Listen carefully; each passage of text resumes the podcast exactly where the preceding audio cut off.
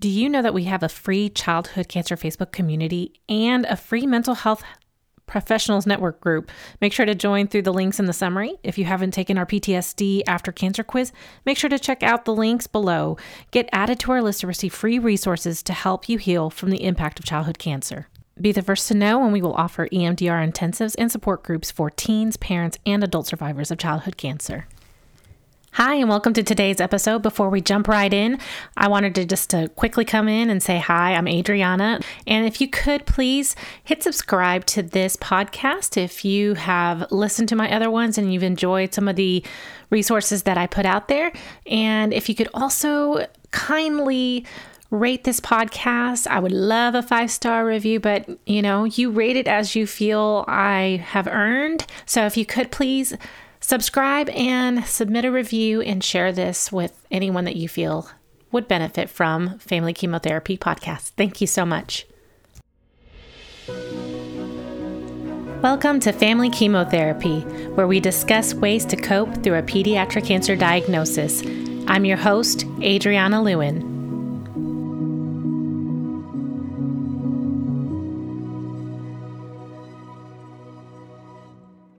Hello, and welcome to today's episode of Family Chemotherapy. I'm very excited and honored to have our next guest. This is Megan Schaefer, and she is at Nationwide Hospital in Columbus, Ohio. Thank you so much for joining me today, Megan. Thank you for having me. I'm very excited to talk about this topic with you today. Should I be calling you Dr. Megan Schaefer? That works. It doesn't matter to me. I'm like, I just introduced you as Megan Schaefer, and I realized I think you oh. have a PhD, right? I do, but it's okay. okay. well, thank you so much for coming and joining me today because this topic is one that, um, as I told you off on on the side, basically that it's not something that I'm super familiar with. Um, I have had clients that have had to go through this, and then you know, I had a brother who passed away. But when it comes to childhood cancer, I feel like it's a different world. So today's topic is going to be around end of life care. So, um, Megan, can you tell us a little bit about what you do and just maybe some important information that other people may need to know about end of life? Yes, of course. So, um, as Adriana mentioned, I am a pediatric psychologist at Nationwide Children's, and I primarily work in hematology, oncology, and bone marrow transplant. And then I also work within our pain and palliative care roles as well. Um, we see here with our pediatric psychologist at the hospital, we see every patient upon diagnosis. So we follow them into survivorship or into death and dying, and, and then supporting the family when they reach bereavement. And one of the things that I think we often talk about, especially in the world of poor prognoses, is how do we support patients, families, and that's that can include parents, siblings, grandparents, but how do we support families when they hear the news that a child is diagnosed with some type of cancer that we know is likely incurable? Or sometimes we may not always know that at the front end, but when we are realizing that treatment is not working as we had hoped, how do we start to facilitate those conversations? Although I work with a lot of different types of diagnoses in oncology, one of my main specialties is neuro-oncology, which tends to have a lot of poor prognoses. And so I, I, think this is a conversation that often comes up in the patient care that I provide of how do you talk to your child about dying and how do you support everyone else in the family when we know we're moving to a different stage of the child's illness journey. Okay. It's a very heavy topic. So how did you get into this field of study? Mm-hmm. I think that is a, a great question that I often I often get asked. So I have always been really interested in pediatric oncology. So when I was in college, I initially thought I wanted to be a pediatric oncologist. So I started out as as pre-med and I volunteered with just a lot of different like grief camps or really any type of organization that supported kids with cancer. And then my third year of college, I worked at a place called Camp Boggy Creek, which is a part of the Serious Fun Network. They're Paul Newman's camps. And that is a, it's a summer camp where each week there's a different illness. So each week it's kids coming in with cancer or diabetes or something in the GI world. And there are two weeks for for cancer. And during that that week, a lot of different providers that support children in um, oncology world come to help support this camp. And so that is actually the first time that I learned about the role of a pediatric psychologist in oncology. So I met with a pediatric oncologist and we were just kind of talking about what my interests were. And she was like, it sounds like you don't want to actually treat the illness. Like you're more interested in helping families cope and helping them support them through all the difficult emotions that come with a pediatric cancer diagnosis. And so when I went back to college following that year, I picked up my psychology major and I was like, oh, I'm, I'm going to try this pediatric psychology thing. And luckily it worked out. I got into to graduate school and um, I actually worked more in the, the GI world. So gastroenterology stuff, like taking medication, transition from pediatric to medical care. But I knew I still always had like a big interest in the cancer world because, again, at that camp, that was a camp that really spoke to me. And so then I did a practica at Children's Hospital of Birmingham. And that's when I was like the first time I solely worked from a clinical care pace with the pediatric oncology population. And I worked a lot with their integrative medicine team. So they had art therapists there and music therapists. And the art therapists did a lot of these, like what we called them like legacy pieces, right? So when we knew that a child had a poor prognosis, she would come in and there would be an art project, whether it was handprints or footprints. And she often used like metaphors to help the child understand what was going on. So, one of my favorite examples was there was this young girl who really liked the Wizard of Oz. And so they painted it was, you know, like handprints and footprints, but they created the scene of like walking up the yellow brick road, and the yellow brick road was to heaven. And so they were able to kind of use that canvas and the picture that she created to help her understand sort of what stage she was in her treatment journey, but also to help her understand and within their system of beliefs what it means to die and what it means to to go to heaven. And it was actually I always enjoy um, sharing this story because it was really beautiful how they talked about when the painting was finished. They the dad the dad was actually the artist, which was also really cool. He helped to to paint the picture, and he asked her when he was finished if there was anything else that she would like changed. And she had said, I, I wish that you made the road bigger so you and mommy could go with me. And I, I think that just really speaks again that, especially for our younger kids, and something we can talk about more, these conversations are really difficult and we have to tailor them developmentally to help children. Because what you do to a five year old and what you say to a 13 year old looks really different and in younger kids one of the things we often talk about is storytelling right? Using characters and people that they're familiar with. And so that was just a really good example of a story she could relate to that could help her understand where she was in her treatment and also what that would mean in a way that was also like comfortable. It wasn't as anxiety provoking and parents could be very honest with her so that was sort of how I jumped into more of like the end of life world. I was really interested in supporting families during a time where I feel like it just everything feels like it's falling apart and they don't know yeah. which way to turn. And then I was also always interested in grief and bereavement. And so those things have aligned really nicely where when you know the child has a poor prognosis, supporting them with anticipatory grief and then also you know once the child dies still following up with parents and siblings to support them in more of the the grief phase. And so it's been a really nice continuation to support families again in a time where you feel like you have very limited control but what can we do to help them cope with really the i think the most unimaginable thing for any family is we we don't ever expect children to to die. Yeah. That's that story is just like so moving. It just like makes me want to cry because it's like oh you know. It is. It's precious. Mm-hmm. it is precious it's and it's so sad and unfair that kids have to die and it, you know i'm always going to believe that because being in this side of the world where you have a kid who goes through cancer and you do make friends with people whose kids are dying and you're just like why? Like why mm-hmm. you know? And um what are you what do you think are some of the do, I guess let me backtrack. Is it common for parents to not want to tell the kid that they're dying? Mm-hmm. So I think that is a, a, great question. And that's something that I think we always have conversations about. So it is, I think there are a lot of families who express hesitation about having this conversation, understandably so. One, you never expect to have to have this conversation with your child. Two, as I mentioned before, this goes completely against the natural order of life. Like your mm-hmm. kid should never die before a parent, right? That's just not how we understand yeah. life to work. And three, I think a lot of it stems from fear that if you tell the child that they might give up, right? Or you might scare them and they'll become so fearful that for the time that they have remaining, that it, it might ruin that time, knowing that that mm-hmm. time is is limited. And the, the other thing that we have to be very careful about as providers is recognizing the systems that each family functions in, right? So every mm-hmm. family comes in with a different culture or a different set of beliefs, like spiritually or religiously. And so we I always kind of think about my role as I can share my worries and concerns about not telling a child and that comes from research right that that we know that is out there. But at the same time i have to be gentle about that right? Because i need to work within the system of the family. They may have cultural or religious or spiritual beliefs where telling the child actually feels harmful right? And i what i always tell myself as a provider is when the child dies the parents are the ones that live with this experience right? They live with the decisions they made and they live with the grief mm-hmm. that they experience. And so if i force them to do something because from my lens as like a scientist or as a psychologist i think that's helpful. But if that complicates their grief and their ability to cope with that then that's a problem right? And so mm-hmm. i always think about i can plant seeds of what i've seen from my own clinical experience and what i know can sometimes be difficult. But then from there it's really guiding families to make decisions about what's a best fit for their family. There is no right or wrong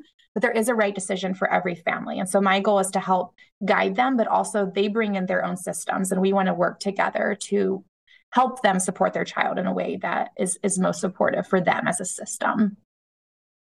What do you do with families who are on board with telling the child and let's say they've got uh, other children that are at home um, mm-hmm. how do you how do you work with that mm-hmm.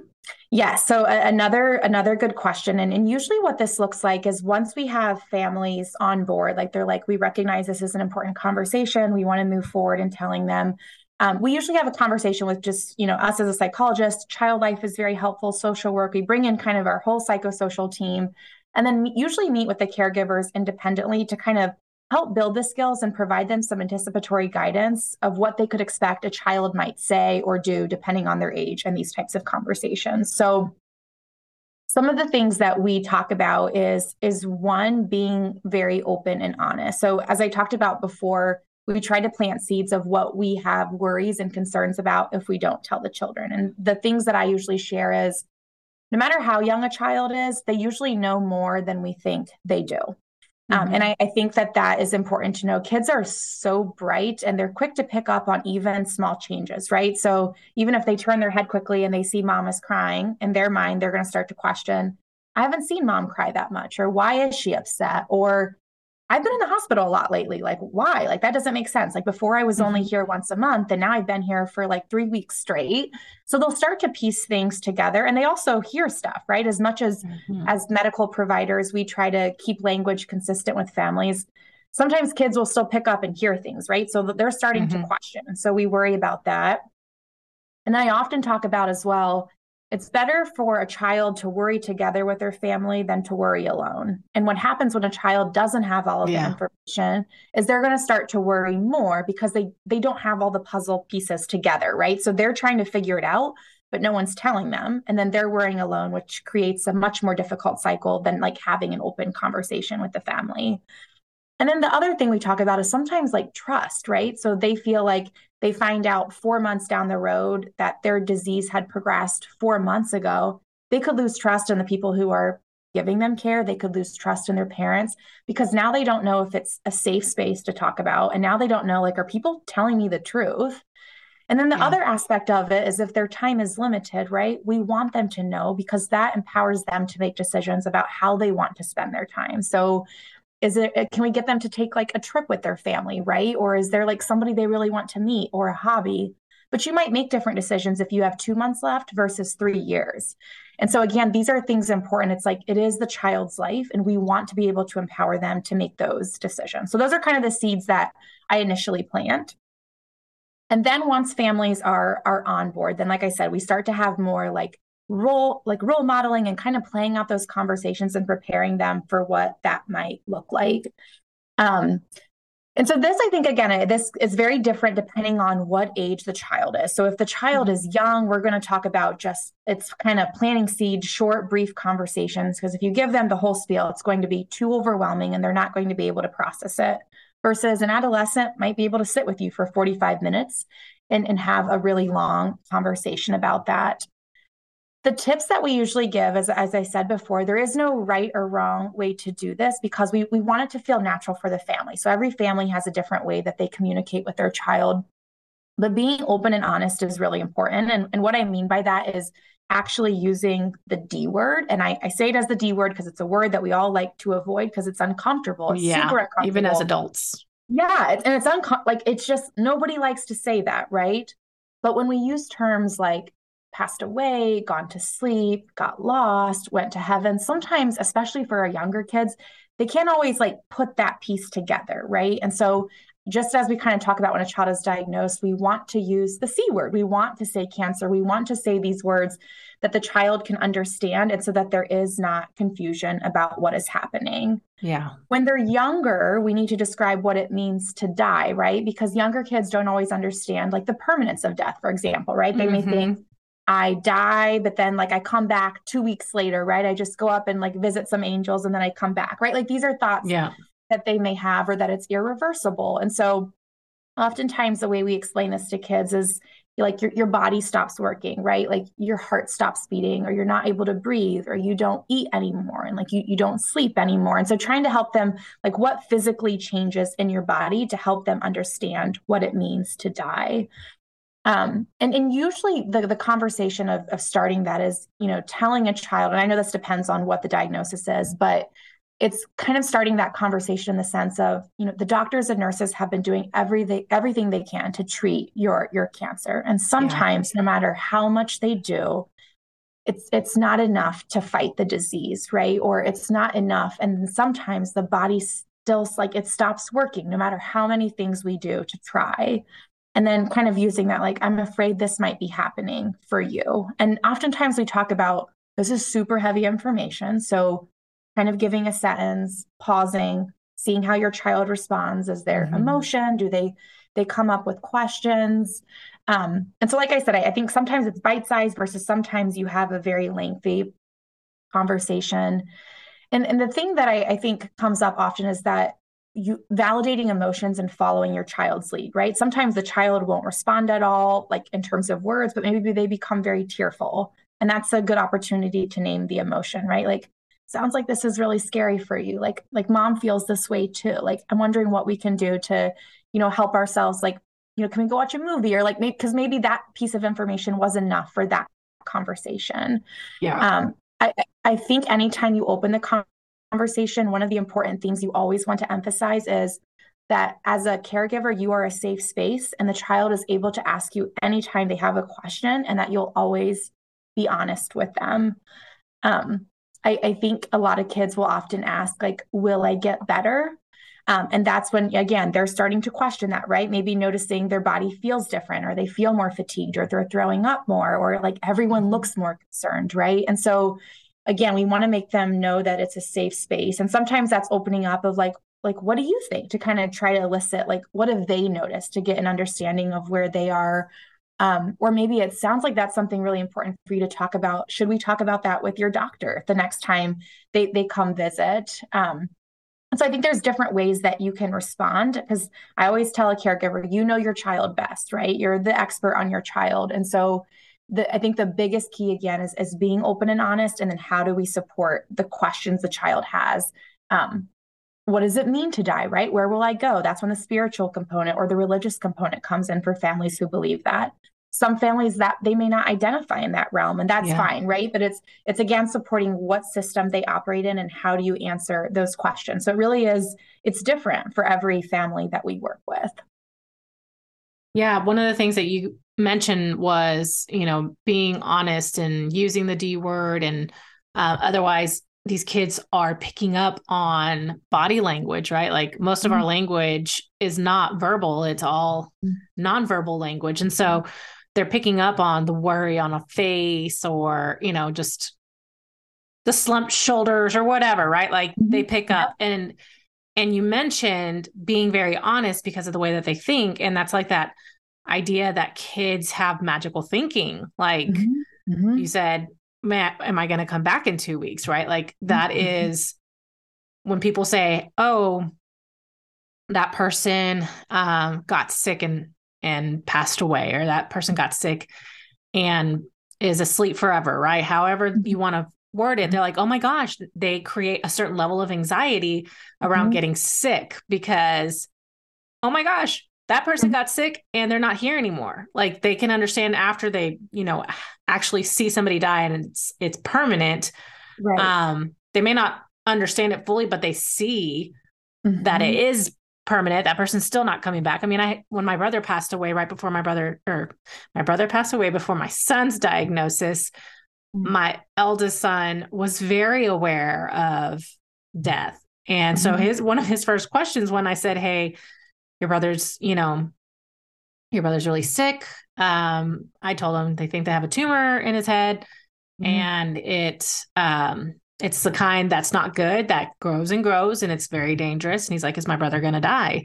Mm-hmm. And my response was, I don't know. Like, mm-hmm. we are getting him to the doctors um, to, you know, trying to find the best doctors to help mm-hmm. get him mm-hmm. healthy again. But I can't answer that question. I hope he doesn't. Mm-hmm. Um, and that was the way that we handled that conversation that was like a really hard conversation i can tell you now without yes. like crying but if i like actually like put myself in that moment you're like i don't know you know you like it like takes your breath away right because again it's yeah. such scary information and i appreciate you highlighting that that uncertainty because that's what it in pediatric oncology like that's the feeling that you get right like there's so much uncertainty and you don't mm-hmm. you don't know and that's what provokes all of that anxiety and it sounds like you handled that conversation beautifully because you were honest, right? We don't always know when a child is diagnosed what the long term outcome is, right? And so being honest of saying I don't know and mm, buddy if that ever changes where I I know the different outcome like I will always let you know and that again it creates a safe space of we can't none of us can predict the future right and at this point we don't know the exact answer but if anything changes you will always be one of the first people to know and you can always come to me and ask questions and I will help you find the answer. And so, um, again, I, I think that you're right. That I think that also adds anxiety sometimes to the conversation because they're like, what if they ask me something that I don't know? And the answer is it's okay to not know. We don't expect yeah. you. We don't know the answers, right? And again, just being honest of highlighting like this sucks, not knowing. Um, and again, as we find out more information, we will let you know. Yeah. And the magical thinking, you know, when they start piecing together things and we aren't being upfront, they create a much more dramatic mm-hmm. um, storyline in their head, which creates a lot more anxiety and fear.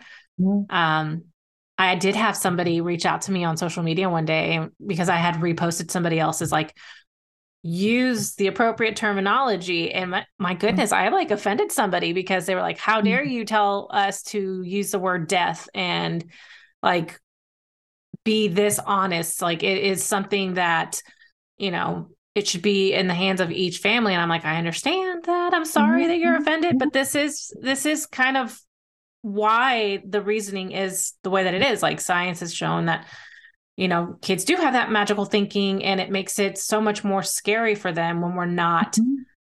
being age appropriate, like in using the word death instead of passing away. Like I, we were just talking about somebody who passed away recently and I was in front of my kids and I was like, this person passed away. Like I could tell they were listening in the background, but I'm like, it's not about anybody else. Right? Yeah. That's in the media family. Yes. and I like I like because it's it sounds softer, right? Like I feel yes. better when I say that. And I I still do it like all the time. And then I'll have to like correct myself, especially if it's like communicating and, and using the words, but I really think it just like the human notion of it, if it feels more comfortable to say, because it sounds lighter yeah. than using death and, and dying. Um, but as you said, oftentimes that tends to lead to more confusion for, for younger kids and doesn't really help clarify the the message. Um, and and you're right back to what we were saying before of every family is going to have different preferences. And i like i said I, I don't think there really is a right or wrong. We can share what we know and what has been difficult for kids but then trying to work with families um, because again i don't want them to experience the stress of doing something that mm-hmm. they didn't agree with. But it's tough right? Again i think that highlights how different every family system is and how it's such a unique approach that we have to do for each family when they're when they're faced with these circumstances what have you noticed in like well, actually, I have two questions. So before I transition to the other one, I'm going to like write it down before I forget it. Yes. But my my next question is, um, I've had several parents when I had asked about like what what advice do you give other parents when there there is no more left to do, right? When the doctors say we've done all that we can do. Um, one of the most common feedback that I got was parents giving their child permission to go. Mm-hmm. Mm-hmm. Do you see that in the hospital setting as something that parents struggle to do, or like, is that even anything that comes up in your world? I guess. Yeah, I, I, think kind of as we were talking about, you know, now I think more kids are choosing to die at home because it feels more comfortable. So I think kind of we're not always necessarily there when the when the child dies, but we're certainly following up via phone, and then we have our hospice team out there who probably sees more of of those experiences. Um, but there are certainly are kids who still who still die here in the the hospital, and I think that goes back to like very family specific. Again, I, I think we've heard from a lot of parents, especially when they feel like their child has suffered a lot, right? Of, of giving them permission or feeling like their child is hanging on because they're they're worried about their parents. I, I think those are conversations that happen a lot. Um, even before like the child is imminently dying, especially like when we're having one-on-one conversations with the children, we often hear of like, I'm really worried, you know, how mom is going to be like when I die. Like, is she going to still be able to be a parent to my other siblings? Is she going to be able to still work? Or like,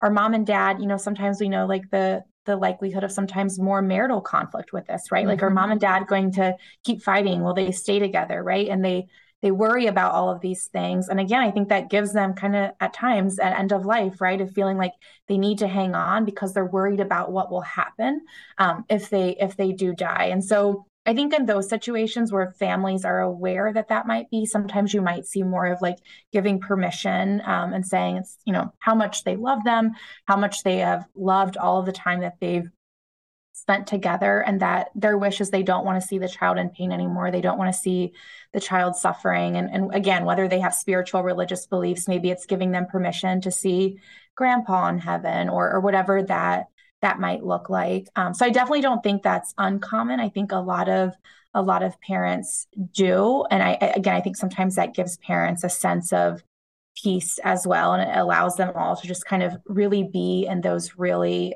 fragile moments and being vulnerable of mm-hmm. giving permission and being in the space where you're you're loving on your child and those final days of it's about comfort right? And again what families do in that time of comforting their child looks different but i think that is one thing that we sometimes see parents do. Oh my goodness. That's just so like heavy. It is. It is. And i i think again i can only can only imagine what it's like for a parent to because when we talk about decision making right every parent wants their child to survive right? And i think mm-hmm. that's the hard part when we're talking when we're you know bringing in palliative care and we're trying to help guide decisions. It is super hard as a parent to choose to pursue comfort care rather than keep going at a cure. Um, and but again we know sometimes there's some illnesses that they can't be cured. And if we keep uh, trying all these aggressive treatments the children are actually suffering, right, without really mm-hmm. that benefit of quality of life. Um, and as you said, it's it's heavy for a parent to pursue anything differently. And we always try to talk about with parents of like what a brave decision that is that you love your child enough to like that, that you can make a like a decision like that because it's so hard, right? It's so hard yeah. to make a decision that you're no longer treating the tumor anymore. But that is a decision that's made purely out of love because you do not want to see your child suffer anymore and they're not living the type of life that would that would bring them joy right?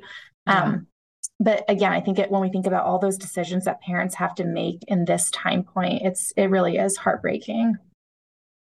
That is so hard and i know a lot of parents um they feel a lot of guilt. Um they might feel confident in the decision as confident as you can feel in in making that decision to you know um, do palliative hospice type stuff. But um the struggle is still there for them like the guilt. Like i feel like i am giving up but at the same time like people are telling them you know keep doing it. Just have faith. Keep praying. And they're dealing not only like with the internal struggle to make that decision but they're also hearing like all these external people mm-hmm. that are invalidating that decision that very very very difficult decision that they've had to make and you know it's just made my eyes water a little bit when I was hearing well, you talk because I'm like, I and again, I kind of as your own experience, like you feel that, right? And yeah. again, even when your child's outcome is different, like decisional regret and fear, and as you said, that overwhelm of all of the influence that you have when you're making, like these are no easy decisions at all, and there's so many factors you have to consider. And I always say, like when we think about guilt too, as much as you can like logically rationalize of like I did all the things that I I could doesn't mean that your heart stops feeling guilt, right? Like guilt is not an yeah. emotion that you can just like wash away. And it really is one of the heavier emotions, especially in terms of like a parent child relationship, right? Yeah. Because every parent wants what's best for their child and to love on them in every way that they can. And um, as you mentioned, sometimes you'll have other people kind of swarming you with all these other opinions and options and other things to consider. And that's that's a lot um, because it's hard enough to even just kind of center within your family to to make those decisions, and it, it's it's yeah. just truly complicated process. It definitely is a feeling of like being judged, like judgment. Mm-hmm. People are judging your decision, and it's like you mm-hmm. you will not know how hard that decision was until you've had to walk that walk. And fortunately, mm-hmm. they haven't had to walk that walk because right. that is not that is not an easy thing to do or go through. Mm-hmm. So I think one of my final questions would be um, in regards to like aftercare, like once the child passes away, um, and you're you see families, you know, grieving, what can you tell those families um, that things that they may may want to be aware of, things that they should know, thing, you know, when to seek help, whatever it mm-hmm. insight you can provide to families when they are grieving the loss of their child. I'm so glad you asked that question because I again I think this is another very important topic to to discuss. And when when a family is is grieving, I, I think you know the bereavement care looks so different across institutions, and I think is still generally an underserved area, right? Like it's definitely a hot mm-hmm. topic right now of how we can expand, especially, you know, following the pandemic. We're just realizing like bereavement in general, right? Like our our world needs to do a better job of, of focusing on this. Um, and so I, I think again at institutions, it looks very different on what that support looks like. I appreciate here where I work because we meet families so early on. We're talking about anticipatory grief so early that a lot of those skills and education, it's just kind of like a nice journey and it, it paves into those phone calls after the child has died and we're, you know, connecting with them for supports. And I know not every institution is, is able to do that. So I, I think to kind of broaden advice of having somebody follow up with grief and, and bereavement care, I think is really talking about like normalizing grief. And so I think there's a, mm-hmm. a, like a few myths that often come up with grief that we always want to help kind of combat because we don't want families to feel guilt about that. So one, there is no right or wrong way to grieve, right? Everybody's mm-hmm. going to grieve differently. Um, it's not a linear process, right? Those five stages don't happen necessarily in order. You might not experience every one of those stages. They might be just like a giant like ball of yarn, like all mixed. And like none of those are right or wrong ways. Like I always say that grief is like a fingerprint. Everybody has their own, and there is no right or wrong way to, to do it. So I think that's an important part. There's also no timeline to grief. And so I, mm-hmm. that's kind of giving people permission. You're going to grieve for the rest of your life because grief is, I always say, it's kind of like a sign of like the love that you still have, right? That person is mm-hmm. not physically present, but the feelings of grief you have is because you loved that person so much. So that lasts as long as you're also alive, right? Because you will feel that hole and their their lack of of physical presence. Um, and again, I think that gives people permission because sometimes in our society there's these expectations of like in a week you should just go back to work and you should be parenting your other kids as as normal and hanging out with your friends and doing all your hobbies. And yes, while those things are important, we have to give ourselves permission to really like sit in the yuckiness of it all, right? Um, mm-hmm. Um, what we know is if you don't process grief, right, it's going to keep building. And that's when we start to see more of those like long lasting impairments. Um, so again, giving permission, you're going to have days where it feels like it just happened yesterday and you're going to have days where you're like i got this right like acknowledging the hard but like i'm doing the things and 30 years from now you could still have a day that feels like it just happened yesterday and that is okay i think when we start to talk about seeking help or more like professional counseling is is really when grief becomes significantly impairing um, and the timeline of that I, I think can, can be different what i mean by significantly impairing is like if you can't get out of bed, right? Or like you feel like you haven't been able to kind of uphold any of those other parts of your identity, like can you still be a partner to your spouse or have you been able to parent your child? Like, are you not eating? Are you not sleeping? Right. Like a lot of those symptoms, again, that can often like mimic like depression or anxiety, mm-hmm. right? Like this. So, so those are the things where it's like it may be helpful to talk to somebody who can give you, you know, evidence based strategies of how to to cope with that. And I I, I think that sometimes the hard part is we never want to pathologize grief because it's normal, right? When you experience these things, it's normal. But when it becomes significantly impairing and you've completely lost your identity and able to do those things, that's where it becomes more concerning of seeing a professional might help get you back on track to work along the grief. Because I always say you never move on from this. You move forward mm-hmm. right? So our, our, goal is to kind of yeah that's what that's my slogan. I like that. That's perfect. How do you move forward this right? And so I, I think building building skills for that. And the other thing you know we assess for is also for like siblings right? And so sometimes mm-hmm. again i think we're lucky here. Sometimes siblings will come back and we'll see them for a few sessions. And the the biggest coping strategy that I think for everybody is what we call the scientific or the fancy word is like continuing bonds, right? But essentially, how do you remain connected to your child who is no longer here? And I think that that is one of the most healing things for parents, grandparents, siblings. And that can look a lot of ways, right? That can be celebrating their birthday every year right? That can be if you know every time it's a holiday you're you're getting them like an ornament for the tree. That can be running a race in their memory starting an organization. It can be creating a pillow of their like shirt or like a teddy bear that has like parts of you know clothing items mm-hmm. that they own wearing a necklace with their fingerprint. Like those can mean so many different things but I, I, think those things are truly of recognizing yes your child is not physically present but how do you still talk to them? How do you still remember them? Because that keeps their spirit alive. Um, and one of the biggest things i always hear from parents is they are worried that their child will be forgotten. And so if you mm-hmm. intentionally schedule ways that you still celebrate and honor the life of your child i think that can be most healing and because of that, my advice to people just out in society is the best thing you can do for a grieving parent or a grieving sibling is to ask them about the person who died. And although there still may be tears and it can be difficult, you asking them lets them know that like their child is still remembered, that their child is still mm-hmm. important to you, whether it was like memories or something that reminded you of them.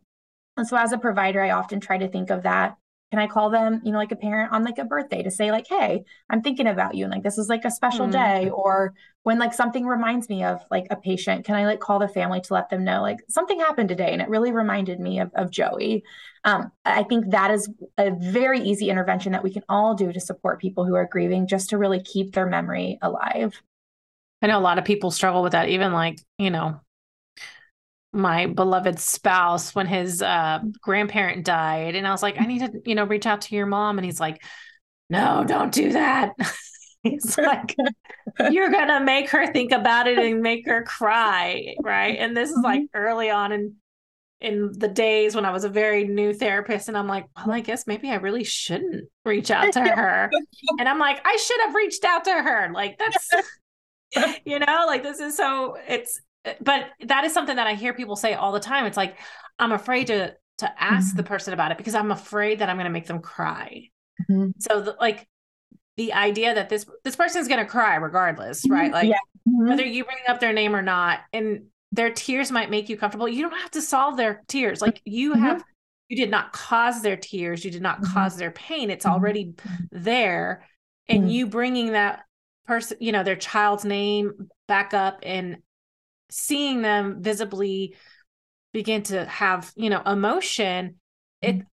it might be grief but it's also maybe a little bit of like relief that somebody is noticing that i you know i have a loved one who is no longer here and mm-hmm. that that love continues and i'm struggling and to be seen mm-hmm. and in that situation what do you tell people when when people are like oh my gosh, I just made them cry. Like, what tips would you give to somebody who's on the receiving end of the tears? Yes. So I always tell them again, a lot of times I think that tear is like, it's, it's like relief, but it's also like this idea of like they remembered my child, right? Like to hear and those I think those tears are are healing, right? Like because again, it's it's remembering the child. And oftentimes what I hear from people who are grieving is they say like they lose a lot of their social support, right? Where they yeah. feel like because and I think that happens is because sometimes people don't know what to say or because they're worried that they're going to cause emotions. And so I think again within within our society of normalizing like tears are not necessarily a bad thing, right? And again, the one of the biggest gifts that you can give them, even if it brings tears, is you shared a memory with their child, right? Like you brought their child into their day.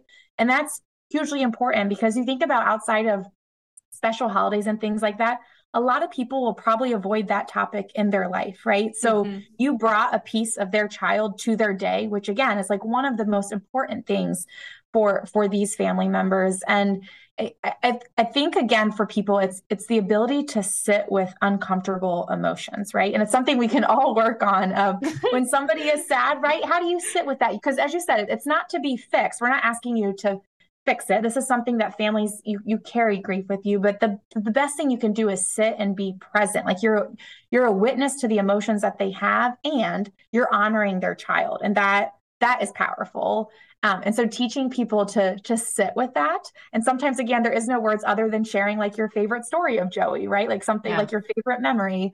Um, and then allowing to just like sit with, yes, it brings tears, but there is there's a mix of that sadness that he's no longer here, but also like joy of like what a great memory that was. And thank you so much for remembering my child. So I think it's the ability to be comfortable with the uncomfortable, which is a, a skill for all of us to learn. I know.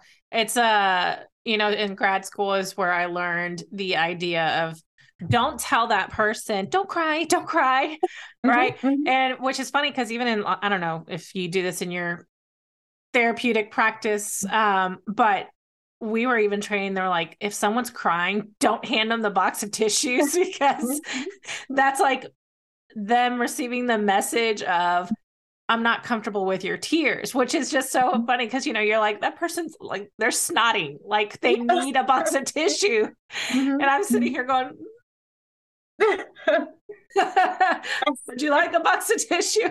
At some point, you got to break the rules, right? Yeah, but yes. um, but yeah, I would say like the big thing in those situations is like not telling somebody not to mm-hmm. cry because that will make them feel um like it's too much for somebody, right? Like it, will mm-hmm. bring on some of that guilt and shame, like, oh my gosh, like I'm unloading onto somebody and um, mm-hmm. whatever other thoughts and feelings that come with that, like this is too much for them. You know, I can't show my emotions with anybody. I'm all alone. Mm-hmm. Um, and I, I mean, in that situation, just I'm okay sitting with the uncomfortable, but I think that's mm-hmm. because I've had to do that, right? Yep. In, in mm-hmm. practice as a practice. therapist. Mm-hmm. But for someone who's not, um, what do you tell them? Like, what, how do you tell them to like respond to that? Like, just, I'm so sorry. Like, how do you know, like, yeah. what do you do? I, I think the most important part is when somebody is grieving or is in more of that like emotional episode of just letting them. I always, I think kind of like a saying that we often talk about is I know there's nothing I say that I can say that's going to like take away the pain or the way that you feel. Um, but please know that like I'm here for you and I'm going to sit with you with this. Or if you ever need anything, like I'm always here. And I, I think that's the most important thing that people want to hear is that you're you're there for them right? And again even though you haven't walked the specific journey you will be a, a support for them. Um, but also acknowledging that like that the, that person recognizes there's nothing they're going to do to take away that pain right? You can't you can't fix grief um, and so I think that sometimes that's kind of takes off that that weight of feeling like, oh my gosh, if they are crying, like I have to make them feel better. But that's not what the person wants, right? Mm-hmm. Again, the person wants somebody who can sit with them. And so being able to to sit with them and recognize you can't fix it, but yet by sitting with them, you're showing them that you are a, a primary support, that you're going to be there for them. And I think again, that helps both people feel better of you're witnessing this and you're allowing me to be me and, and share in all these emotions, but you're not trying to problem solve of like, oh, do you want me to like go get your like favorite food? Right. Like we really, because we're uncomfortable, we jump in with problem solving when really people just want people to sit with them be supportive, give them a hug, right? Like very simple things like that can be the greatest comfort for somebody who's grieving. Oh, give them a hug.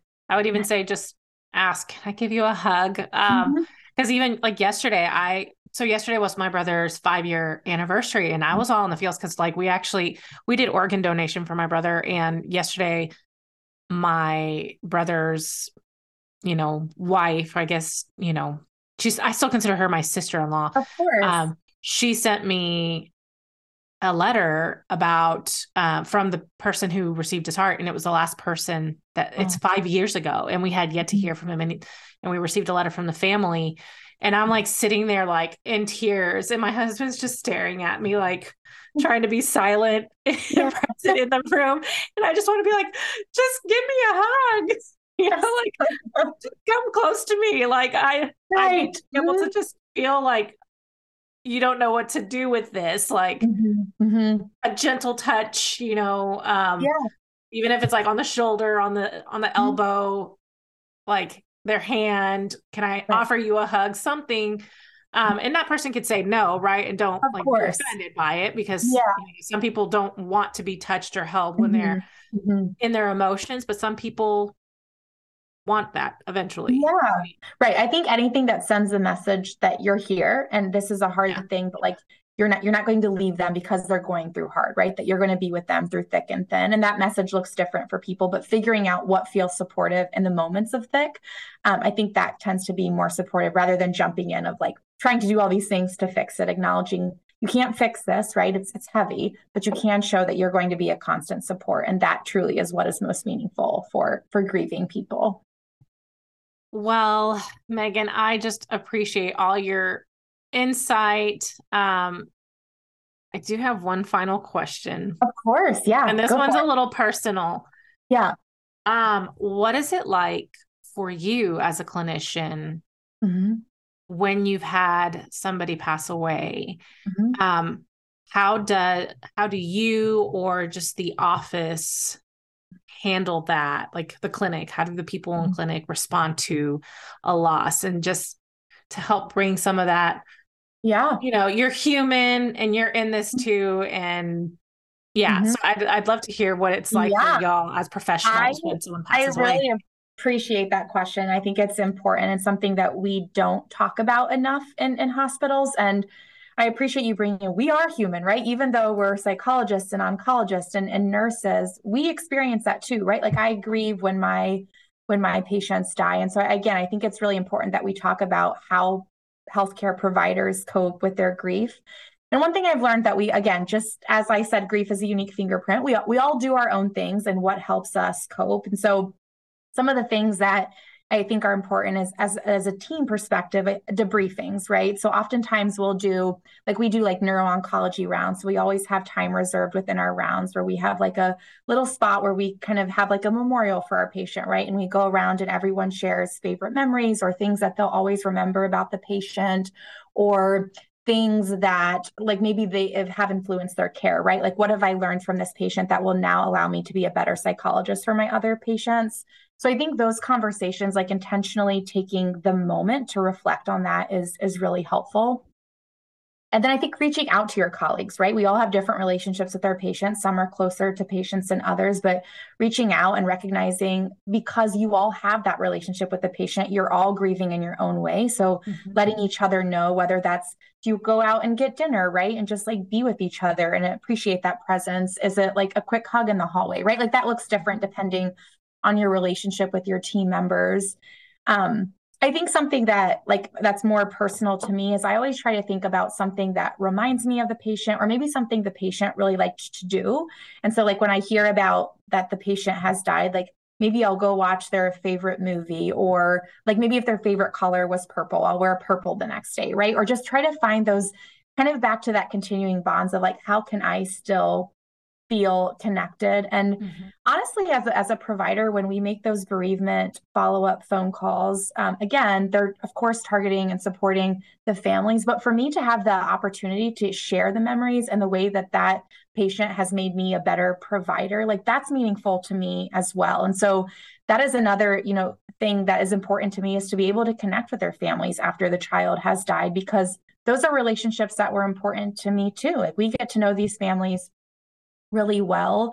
Um, and then I have like, I kind of have a folder of, you know, like if they gave you like drawings or just different things when you see them throughout their journey, right? You, you there's things that they give. Um, and I, I keep a lot of those things in like a special folder in my office. And sometimes like when you're having a hard day, pulling that out or sometimes you'll get messages or people will send cards, right? And kind of, I call it kind of my like happy or uplifting folder. And I'll go into that and just think like, this is why you do what you do, right? And mm-hmm. again, I think it's a way that I still feel connected. Um, but there's lots of times where I like see a patient, it's like, gosh, you really remind me of so and so, right? And that's a nice moment to just reflect on the way that they positively impacted me. Um, but I also love, again, to hear from their parents, to, to connect, mm-hmm. because I, I think it's helpful for all of us. It's memory sharing. And again, that's one of the most powerful things I think you can do when somebody that you cared for is no longer physically present.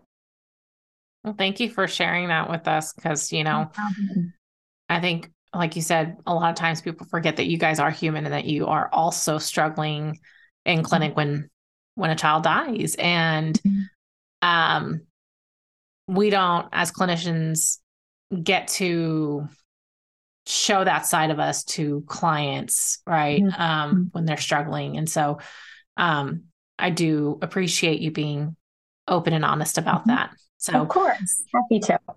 Well, thank you so much, Megan. I've loved our conversation. Um, I'm sure this I could fun. continue to have more and more questions. so don't be surprised if I'm like, can you come back for a part two? Because oh, other people might have some questions. so I well, thank, thank you. Well, thank you so much for joining us. And I hope you guys enjoyed hearing um, all sorts of information from Megan in, in terms of, you know, uh, end of life care and just some tips and valuable resources that could be helpful for you and your family if this is what you've encountered. So, if you have any questions, please feel free to message me, or you can also find Dr. Megan Schaefer on. I know for sure for Twitter. Do you have yeah. any other? Do you want to share how they can reach you in case they want to get in touch with you? Yeah, I think Twitter or um, that's probably the best. That's probably the best way in terms of reaching out on Twitter. You could probably also see my um, Nationwide Children's page, but I don't think my contact information is necessarily on there. So, what's your Twitter handle? Oh, that's a great question. What is it? Let's see. I double check. I should know that off off the bat, but I don't. Let me double check here. Here. You had all the answers to all the hard, tough questions. I know. I, I, don't know my usernames or any of them. um, it is Dr. M, as in Megan Schaefer. So Dr. M Schaefer. Awesome. Well, thank you so much. And I hope uh, we can continue our conversation at a future date. That thank sounds you. good. Thank you. If you have found this podcast helpful or you just love the mission for family chemotherapy, please kindly rate this podcast also, you can follow me on Facebook, Instagram, Twitter, and Pinterest for additional resources that I do share daily. Please tag and share your friends and other pediatric cancer families that you think would benefit from any of the content from family chemotherapy. Thank you, and I can't wait to share the next episode. Together, we can help heal the whole family.